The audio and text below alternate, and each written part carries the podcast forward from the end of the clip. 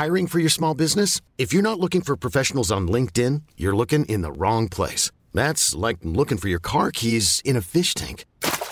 LinkedIn helps you hire professionals you can't find anywhere else, even those who aren't actively searching for a new job but might be open to the perfect role. In a given month, over 70% of LinkedIn users don't even visit other leading job sites. So start looking in the right place. With LinkedIn, you can hire professionals like a professional. Post your free job on linkedin.com slash achieve today. There's never been a faster or easier way to start your weight loss journey than with PlushCare.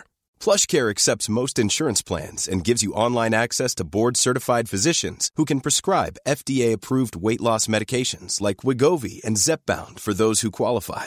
Take charge of your health and speak with a board-certified physician about a weight loss plan that's right for you. Get started today at plushcare.com slash weight loss. That's plushcare.com slash weight loss. plushcare.com slash weight loss. Wow. Nice. Yeah.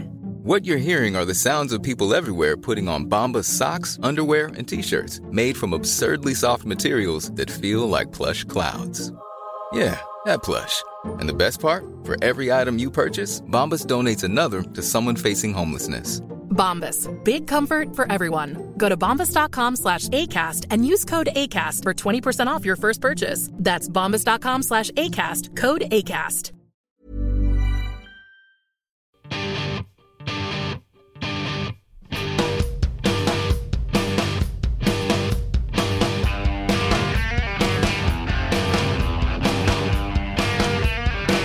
You're on Team Human, our last best hope for peeps.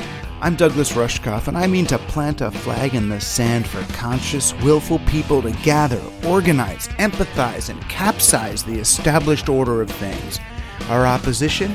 Team Machine, Team Capitalism, Team Algorithm, Team No Team. I'm my own team.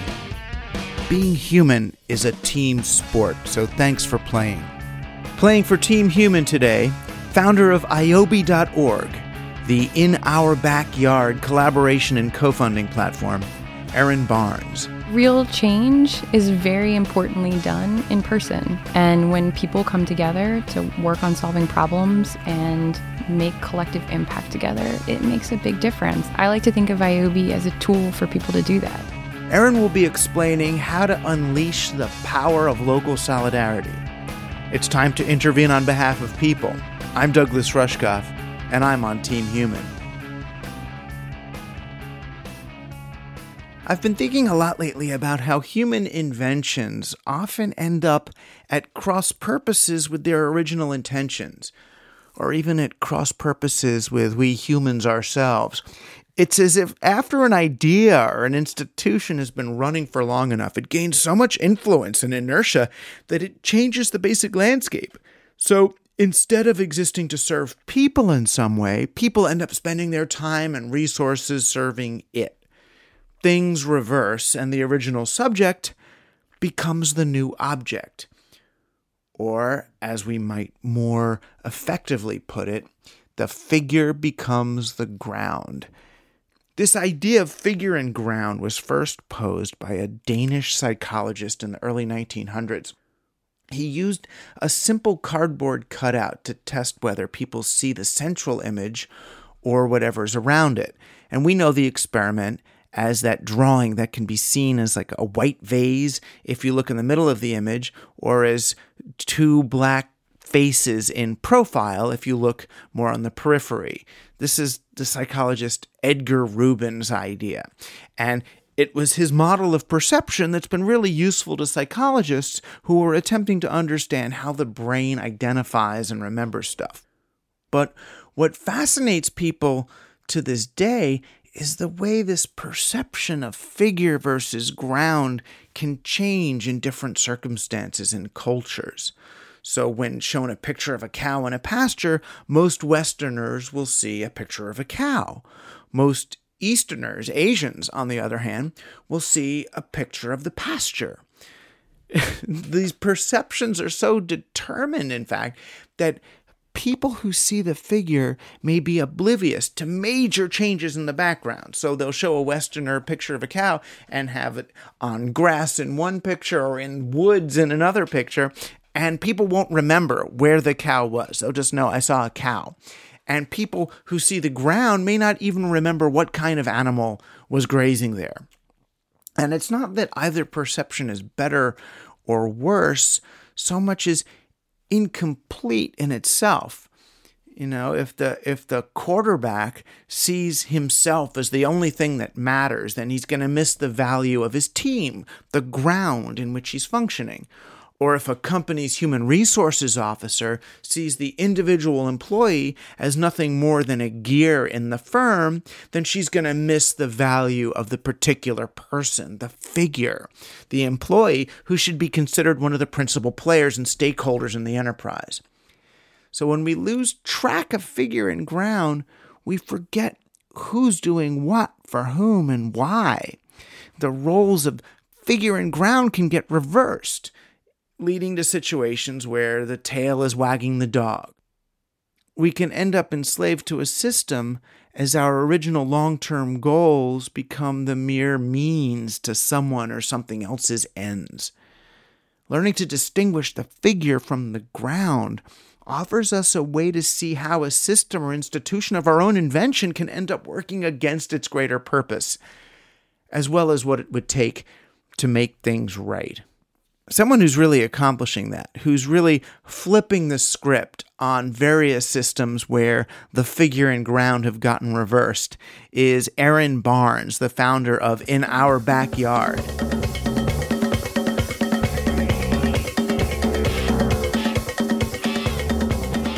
So, pretty much everybody knows about NIMBY, this whole not in my backyard thing. Like, oh, they're going to put, you know, a facility for special needs children. It's like, oh, I believe in that, but not in my backyard. Mm-hmm. And um, what you're doing is kind of flipping the script on NIMBY mm-hmm. with in our backyard, ioby. That's right. Yeah.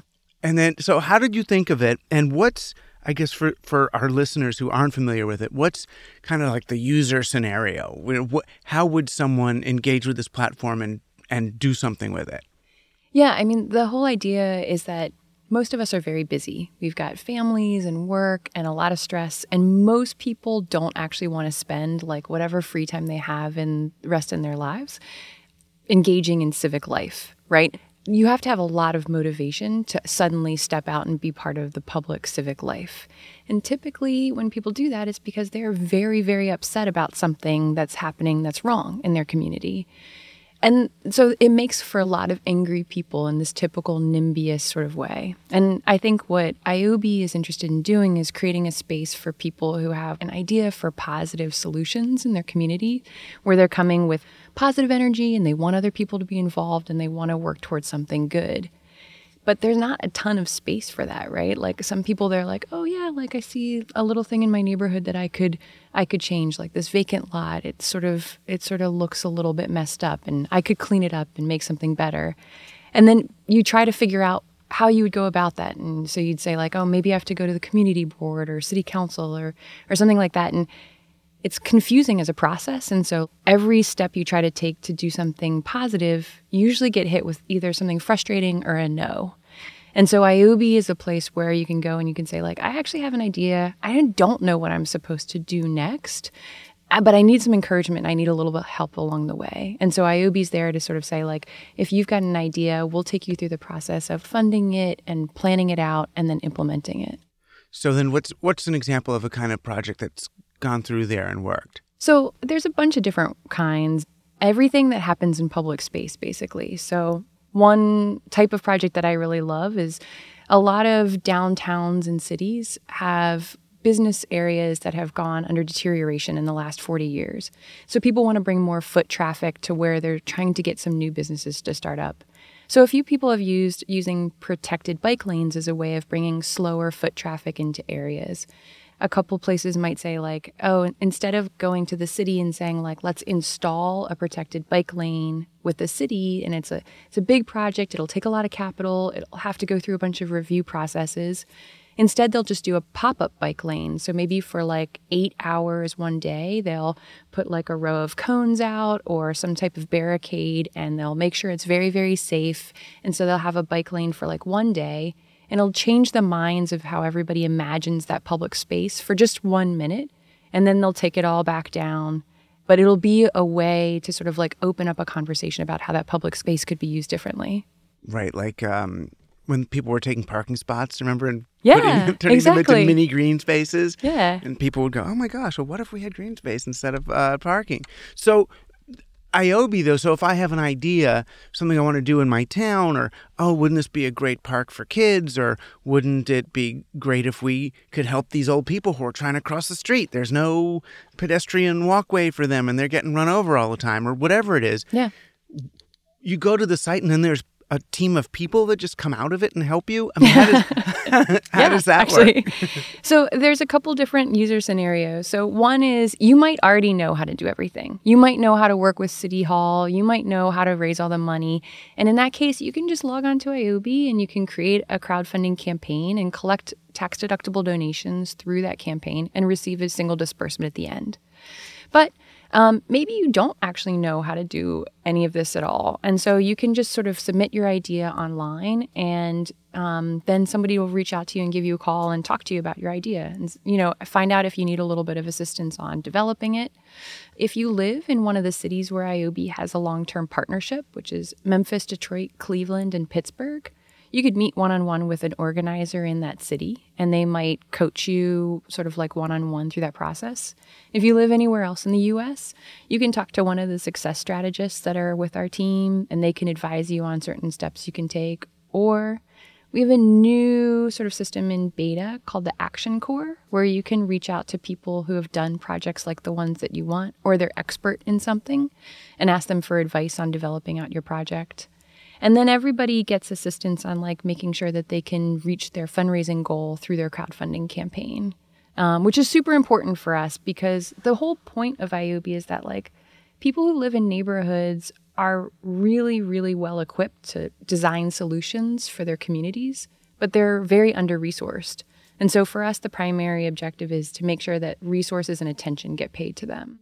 Right. So if you have an idea, instead of then having to pitch up to, God knows whom, the federal government or something to trickle down money to an agency who's going to give money to a contractor who's going to give money to you, mm-hmm. you're saying the people in the actual area, I mean, the crowdfunding happens, I guess a large percentage of it is people who are in the affected neighborhood. Who are they saying, okay, look at that disused power plant. We want to turn this into an aquarium, you know, or Yeah. whatever it is. It's the people in that neighborhood that would want to contribute to see that happen, probably more than people living 3,000 miles away. Yeah, most people who are contributing to campaigns live within about eight miles of the site. Oh, wow. So Yeah. it's got kind of hyper local in that Yeah. way. And then I guess successful campaigns, people who've run them and then built out the things, then they become part of the sort of community of advisors for the new people. Yeah, exactly. I mean, so ioby is really interested in building not just resources that go to make projects happen in place, but also a network of leaders who are there sort of like building up this movement. So far, we've seen more than 1,400 projects fully funded across the country. Hmm. And for us, these people are now like fully expert in whatever it is that they've done turning power plants into aquariums or turning vacant lots into like bookstores or whatever it is they're probably the leading US expert on that, whatever that is. And so we're really interested in figuring out ways that we can amplify those projects and in, use them to inspire other people to try something similar. Right. Rather than just growing those projects, model them, let them be replicated, I guess, by others. Yeah, and you know, it's not actually always important if a project has permanence in place, right? The whole point of civic participation is it's about participation, right? It's not necessarily like if it's the best aquarium forever and it stays in place, but it's the idea of everybody in their community chipping in and working together to practice solving problems together. I think that's what builds social resilience. I think that's the important part about civic muscle that I think Americans are pretty bad at right now. Right. Um, right. The idea being, I mean, even from a, and it doesn't even have to be this instrumentalized, but the idea that people who have converted a disused power plant into an aquarium are going to be better at dealing with an earthquake or a hurricane or something else because they've worked together, they know each other. Yeah, and I think yeah, the practice of working together to solve a problem like that also makes you more committed to the place that you live in. If you if you spend 2 years trying to make sure that like a sort of busy intersection in Jackson Heights t- is turned into a plaza, you have some vested interest in stewarding that place in the long term in a way that like if you just got that grant from the city or from a foundation or something like that, there's not that same attachment to it, right? Right. And the, even the way the locality will relate to it's different because then it's like some alien entity from the state or the government came in and installed something from somewhere. Mm-hmm. And then the locals come out of their little their little shacks or whatever, their little hobbit holes and look at this thing that's been put there rather than it being some organic output of the people yeah. themselves. Yeah. So how do you get a vision for something like this? How does something like, like this start? And then where does its money come from? Yeah, I mean, I think the stories that we've heard from the like 1400 plus leaders that we've worked with so far are that for the most part, these are things that like have sort of been bugging and eating at people for a while. So, like there's a project on Halsey Street in Bed-Stuy and one of the leaders of this project, Tia, said that she's been living across the street from this vacant lot her whole life. So she's almost 30 and she's just been staring down this vacant lot forever. And then, like, one day she just snaps and she's just like, I can't take it anymore. It's got to be something different, you know? Or maybe it's the type of thing where it's a newer, more sort of like imminent threat to whatever you hold dear in the community, right? Um, a lot of the new, like, um, extreme cases of vacancy in Detroit sort of feel like that to people who've been longtime residents. And so, you know, I think some people have this sort of like long gnawing motivation, and other people feel this like more acute recent one. And in I mean in the in the meta way though, how did you think up mm-hmm. doing this? Yeah, and it was sort of a strange thing. Um, I'm one of the co-founders with two friends of mine. We all went to graduate school together, and I think we. In were, what kind of graduate school? We went to the Yale School of Forestry together. Forestry. Yeah, and we all studied different things. Cassie studied climate change. Um, my friend Brandon, who's now my co-founder and COO, he studied natural resource management. I studied water economics, and all of us were really interested in the way that we, we saw the way that Kiva and Donors Choose were working. You know, Kiva has been around since 2004. Donors Choose has been around since 2000, and they were just leveraging leveraging the tools of the internet to be able to dedicate resources to new things. And I think Kiva at the time, this was like 2007 when we thought of the idea. You know, at the time, Kiva was super popular, and people were very, very motivated to give to these projects far away. And we were like sort of thinking, if there's all these people who want to give to Kiva projects in places that they've never even seen before, would and we literally said out loud, like, wouldn't they be just as interested in giving to something in their own backyards? Um, and I think we were really interested in like the motivation of donors and why it's so interesting for people to like have this imaginary person that they're giving to that's like super far away when you could just actually do the same thing to make change in a place that's like right in front of your face where you, you know, live, work, and play. Yeah, I sometimes think about that when I look at, say, um, nothing against them, but like Gates Foundation, say.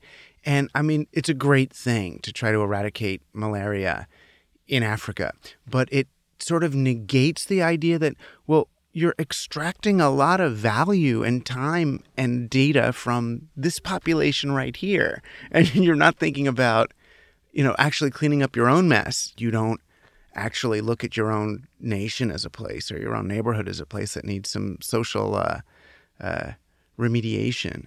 I think it is a, a, strange part of human nature where you know people are very very interested in solving problems that about places that they know the least about. Um, right, and then they solve problems stupidly. You know, like um, I mean, the the classic example of you know the company that was giving away a giving away a pair of shoes to poor people in a developing nation for every pair of shoes they sold. And what they didn't realize was the long term effect of doing that was they were putting all the local shoemakers out of business. Mm-hmm. Yeah, yeah. giving it's like, oh well, that wasn't that one didn't work. Um, so it is that that sort of long distance. We know better than you uh, uh, management of, of other people's resources. I mean, it's one thing to do microloans is kind of great, Mm-hmm. know, let them participate in the global economy, but uh, to to kind of dictate what they need is very different than kind of waiting for waiting for people to say what do they want facilitated. And the point that you're bringing up is exactly the underpinnings of why we started ioby, right? Our foundational principle for starting this is that neighbors know what's best for their own communities, right? When you live in a place, you have this like intimate knowledge of the social fabric and the physical challenges of the neighborhood.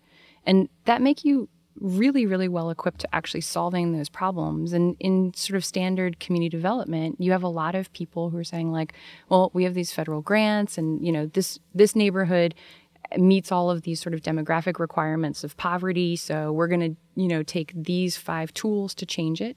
And it may not actually reflect at all what the neighborhood desires or thinks it needs of itself.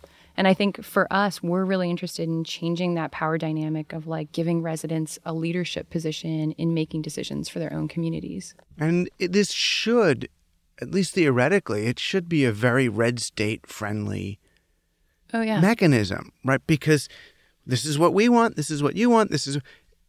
I mean, at- are you seeing? I mean, I hate to even use the traditional labels of like progressive or conservative, but are you seeing projects emerge from you know people in places that are you know kind of Trump supporting you know uh, red state type people? Yeah, I mean, all kinds of people use ioby, but the people who are most interested in using are, are ones who feel like their local government is failing to serve them. So, yeah, so there's all sorts of people on the political spectrum who see a place for like stepping in and like doing for themselves that they feel like no one else is doing for them. Right, local, local and personal responsibility. Yeah, totally. And do you find people kind of find? Do they find teammates? Do they find other? I mean, do people? It's not just putting up. Okay, give us money. Mm-hmm. Does the the posting of the project end up becoming a kind of a hub for volunteerism and people participating as well? Yeah, so there's a few things that make ioby different from other types of crowdfunding platforms. One is that you can sign up to volunteer. The other is that we're a 501c3 nonprofit, so all the donations are tax deductible, even if you're just an informal group. And you're not going to get startup boku bucks from it either. Yeah. uh, that's true. That's all right though. The, the donors first. Uh, the, the the donors choose. Uh, what's his name? Uh, Charles Best isn't becoming a billionaire off that either, but he's doing a ton of good. Yeah, it's true. So, but yeah, I think you, your point is is like about building teams, right? So we have a lot of projects that come to us that are sort of like one person who's got this big dream for their community. And we see over and over and over again that projects that are led by two or more people are funded six times faster than those with only one. And people, hmm. even if they're fully funded and they're just one person, if they hit a small stumbling block in like permitting from the city or something like that, it's more likely that they're going to be waylaid for years in getting anything implemented. When you've got co founders and you've got a team, you're able to build resources much faster. It's actually like one of our proven indicators of what makes a successful campaign. So that's a good lesson, even to people who aren't going to be using this platform. If you've got this idea, don't go it alone. You know, Yeah. find partners. Yeah. And I mean, I think the other part of this too is like ioby is all about making sure that people are really reflecting the goals of the neighborhood. And when you see that sort of like lone wolf mentality when people are trying to make community change, it's usually a type of person who doesn't necessarily want the input of others. Right. And that's well, and that's sort of a uh, a recipe for failure too, I guess. It's hard though. You think you want to, especially with the net. Oh, I can just sit with my laptop alone in my house and save the freaking world, right? Yeah, totally. Doesn't quite. It doesn't quite play out like that. I mean, the other thing, you know, we were noticing. Stephen was actually uh, wrote this in his in his notes to me. Uh, you know, that, that he lives in Jackson Heights and saw uh, on the site that there are a number of projects there, including the uh, the play space on 78th Street. I don't know if you're keeping track of all the. I guess you can't of everything that's on there. You know, it's where he shops at his at his farmers market, and and he was really noticing that these projects are all you know very human scaled. You know, the the Jackson Heights project rate raised uh, thirty four hundred dollars Yeah. to initiate their whole project, you know, six years, you know, with hundreds of neighbors, you know, doing creating a public benefit. Yeah, I mean, I think that that's a great, the Jackson Heights Green Alliance is a great case study because, I mean, first of all, when you're not an incorporated nonprofit, it's very hard to build resources from the beginning. The other thing about philanthropic funding is usually you have to have some to get some. And so for a lot of people, it's hard to get that first initial funding. So IOB plays this role of being sort of like that seed funding for a lot of people. So, you know, the Jackson Heights Green Alliance, over six years, they ended up raising tons of money they actually like purchased an adjacent lot to turn it into green space. That cost a lot of money. But you know, like $3,400, $5,600 were the first campaigns. And then, you know, you can sort of take that and then use it as leverage to prove to other funders that you can responsibly use that funding um, and that you're going to, you know, implement what you say you're going to implement. We also see people using ioby to provide gap funding where you might have to raise two and a half million dollars for like a capital project and the state and city have funded a lot of it but there's still like a little bit left. And so people can sort of fill in that last bit. And there was something else. I didn't actually fully understand it but when when you talk about phase zero research oh yeah. what's that what does that mean? Sure, it's um, it's a little strange. So um, basically, we started as a New York City pilot for two years, and we worked just in the five boroughs from like 2010 to 2012. Um, and after a while, other cities started hearing about what we were doing. And so they would ask if they could use our platform. We didn't really have any staff or any funding, though. Um, so we didn't want to have too many leaders to support. But after a while, we decided we would expand. And when we launched nationally in 2012, we also opened up our first office in Miami. And so we would, thought we would just like replicate what we did in New York there. Um, and it didn't work. You know, there are really different cities, there's really different contexts, different partners, different funders, and it just didn't have the right fit for it. Soon after, we launched our Memphis office, and it was wildly successful. And so we compared all the characteristics that made Memphis and New York really successful, but not Miami. And so we tried to put together these indicators of what we thought ioby's most important offerings were and what was meaningful to people and then basically developed a research phase before we open in a city to understand if like we're actually going to be useful to the people who live there. Before we opened our office in Detroit, we interviewed I think somewhere between like 65 and 75 Detroit residents to find out do you need small scale funding? Do you want technical assistance? Do you need a fiscal sponsor or fiduciary for your work? Do you feel like you have enough support for your work? To find out if there was like a gap in services at the grassroots level. And there was. And so we're able to provide something there. But that might not be true for other cities. But if you're just in wherever, in an unsupported city right now, you can still go to the platform. Oh, yeah.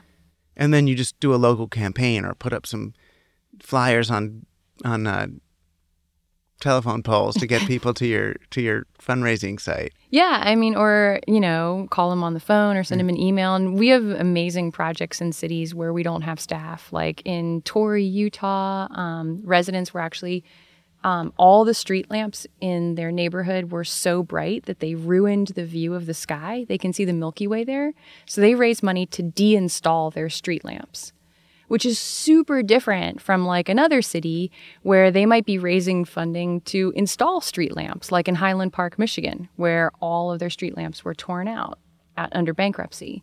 Um, and so, like, all of these cities have different ways of approaching public right. space problems. Right. Which is why it matters, you know, what what sort of launch you do and what sort of places, I guess. Mm-hmm. Yeah. You know, we're all digitally we're we're prone to think about these sort of one size fits all turnkey solutions for all of reality. You know, oh, what's the Uber of local fundraising? Mm-hmm. You know, and this is kind of the opposite. If you're going to do something that's based in, you know, supporting local realities, it's going to have different faces. Yeah, I mean, I think there is a project to, um, there was a historical museum in uh, northern Michigan. And uh, the museum's roof got all beat up, and so they needed to repair the roof. And for this community, um, fundraising for them meant spaghetti dinners and people writing checks. And so, you know, like they got a bunch of spaghetti dinners together. They sent a bunch of checks to our office and they fully funded their campaign. They raised, I think, close to $50,000 to repair the roof of the museum. And that's super, super different than how somebody's going to raise money for a project like uh, Under the Elevated in Brownsville. And you've also worked with some city governments, done civic crowdfunding for them? Yeah, so it was surprising to us actually that um, that we were going to be working this closely with governments. Right, ioby was started as a tool for residents, um, so it's always surprising to me as a co-founder anytime governments are interested in working with us. Um, but yeah, I mean, I think a lot of city governments are really interested in using us as like a listening tool to understand more about what's going on in their communities. Um, so we've worked really closely with a few city agencies. We typically work with sustainability offices and resiliency offices, uh, but also like parks and Department of Transportation. But yeah, we worked with the Los Angeles Great Streets program. They really wanted to have like a, a grant program to fund 10 great boulevards in Los Angeles. Um, and instead of just giving out grant money, they decided to run it as a match campaign on ioby. So they put up $10,000 in match funds to each of 10 intersections. And then those groups ran ioby campaigns to match those funds. And they're they're really really cool projects, and they were physical infrastructure projects on you know public property, redesigning streets and streetlights and crosswalks. And they had to work with all the city agencies to do that. We did something similar with the New York City Department of Transportation too. I mean, it's unexpected, I guess, because they, not that they should think of you as the enemy, but you're, do you know what I mean? But you're an alternative force for civic change. Yeah, I mean, I think what I've learned over the past few years is that um, it's it's really hard for a lot of city governments to do civic engagement well, and so I think a lot of them are really interested in trying new things to to try to reach and understand residents better. Some of them are more formal processes than others. I think one of my favorite stories is from Atlanta. A, a lot of ioby projects tend to happen without like a, a technical permit for the projects. They're a temporary thing that's supposed to just sort of give a flash of an idea of change. And one of these was led by a leader named Ben Dom in Atlanta. He, he's an immigrant. He went to Atlanta to get his PhD. Um, he had previously lived in Paris, and he takes the bus everywhere. And in Atlanta, the bus stops just say bus stop. They don't tell you what bus or when it's coming or anything like that. And so one night, uh, he just decided he was going to raise, he raised $534 on ioby. He printed out 52 bus schedules for 52 different bus stops. He put them in little plastic bags and he zip tied them to the bus stops. And so normally we were just sort of like, oh, yeah, well, uh, we'll probably hear from the city of Atlanta telling us that they're going to slap him on the wrist and ask him to take them all down. And instead, the transit authority honored him for doing this, thanked him for raising awareness about the failures of their bus system, and then created a volunteer corps to be led by him called the transit authority there is called the MARTA, and they called it the MARTA Army. And then all these volunteers all signed up to also like put paper bus schedules up at 2,500 bus stops across the region of Atlanta. And for me, that was a really interesting way of seeing that, like, city agencies are so, like, so interested in understanding how to work with residents better that they'll even completely change their entire orientation towards a project like that and like you know make him a hero instead of saying stop messing with our bus steins right. Instead of seeing it as someone calling attention to their failing. Right. Instead they say oh my gosh we could just crowdsource our entire city to make our bus system better. Yeah yeah, and some, you know, some city officials, um, you know, tell us that they just like log on to the ioby page for their city and just go through and see what everybody else thinks is a problem um, see where other people are making investments, and then double down on those investments. And it's different than what the city's priorities would have been otherwise. Or also, even just, you know, there's a lot of listeners. I get a, a frequent email that I get is, I want to make change. I want to make the world better. What do I do? You know, you could leaf through ioby and see what other people are doing and see if any of these things are appropriate for your town. Yeah, I think that's definitely true. And, you know, I think that the the projects that are out there, they've been tested once.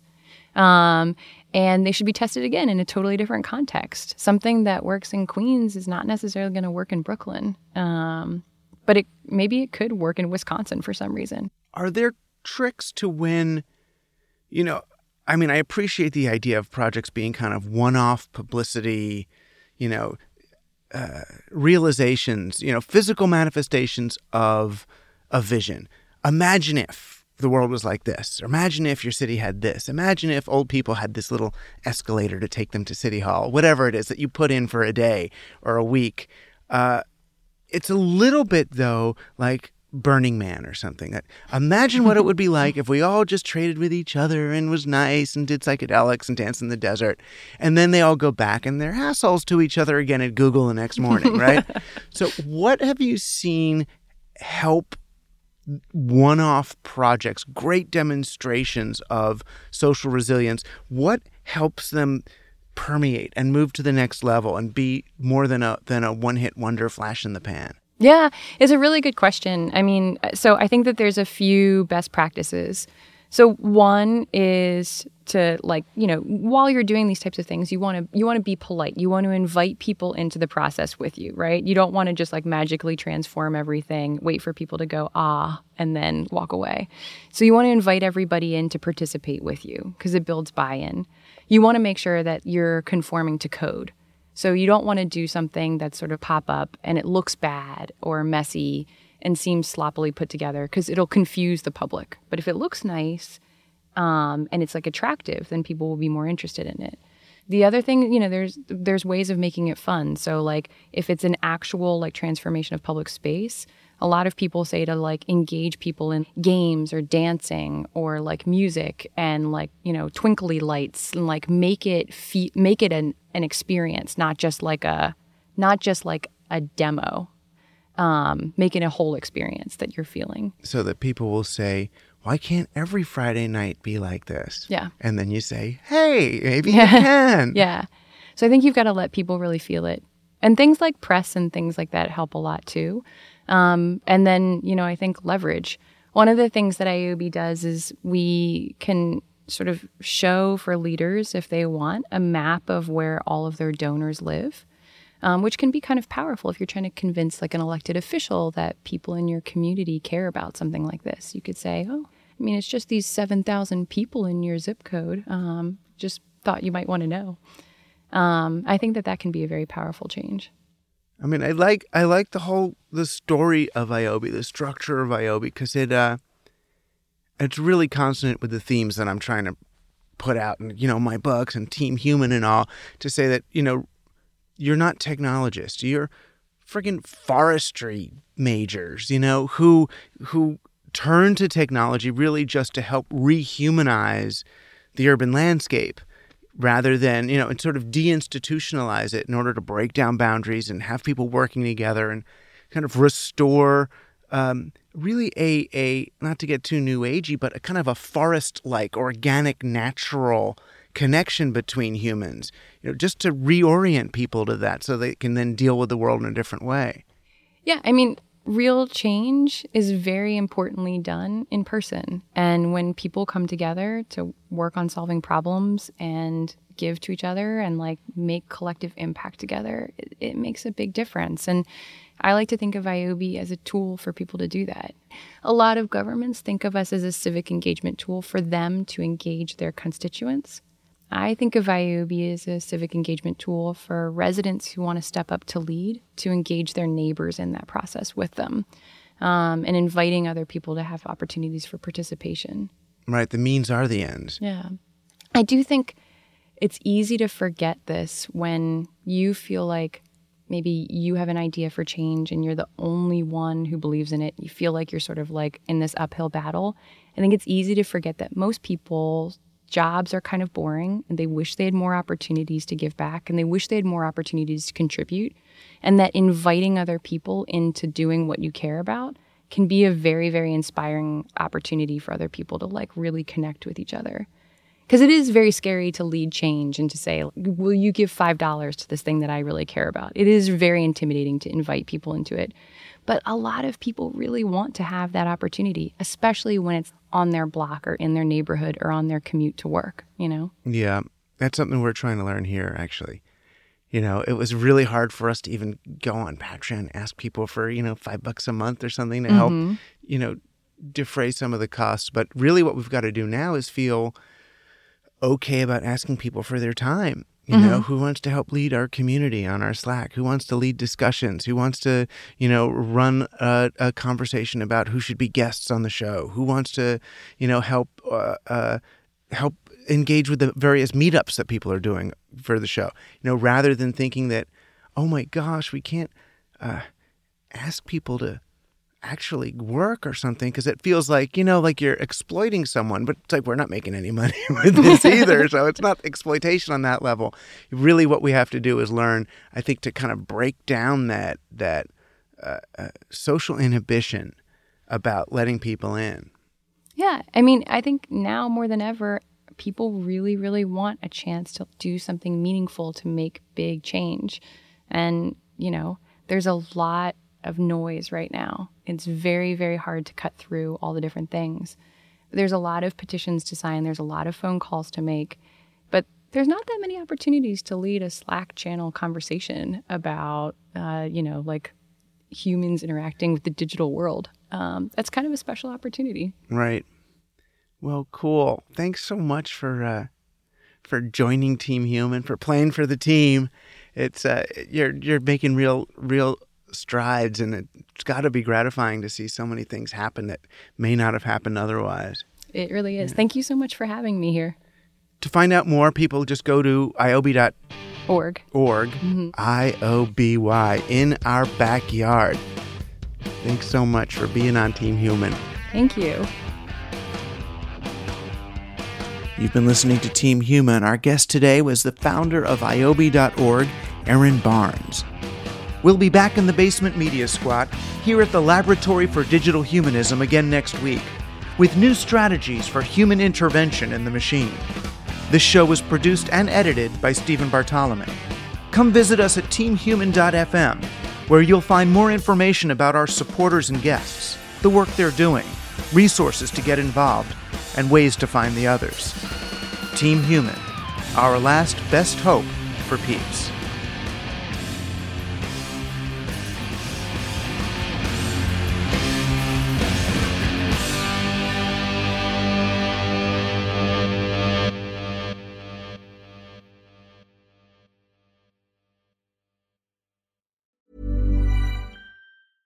Even when we're on a budget, we still deserve nice things. Quince is a place to scoop up stunning high-end goods for 50 to 80% less than similar brands. They have buttery soft cashmere sweaters starting at $50, luxurious Italian leather bags, and so much more. Plus, Quince only works with factories that use safe, ethical, and responsible manufacturing. Get the high-end goods you'll love without the high price tag with Quince. Go to quince.com slash style for free shipping and 365-day returns. Ever catch yourself eating the same flavorless dinner three days in a row? Dreaming of something better? Well, HelloFresh is your guilt-free dream come true, baby. It's me, Keke Palmer. Let's wake up those taste buds with hot, juicy pecan-crusted chicken or garlic butter shrimp scampi. Mm. Hello Fresh. Stop dreaming of all the delicious possibilities and dig in at HelloFresh.com. Let's get this dinner party started. Hi, I'm Daniel, founder of Pretty Litter. Did you know cats tend to hide symptoms of sickness and pain? I learned this the hard way after losing my cat, Gingy. So I created Pretty Litter, a health monitoring litter that helps detect early signs of illness by changing colors, saving you money and potentially your cat's life. Pretty Litter is veterinarian developed, and it's the easiest way to keep tabs on your fur baby's health right at home. Go to prettylitter.com and use code ACAST for 20% off your first order and a free cat toy. Terms and conditions apply. See site for details.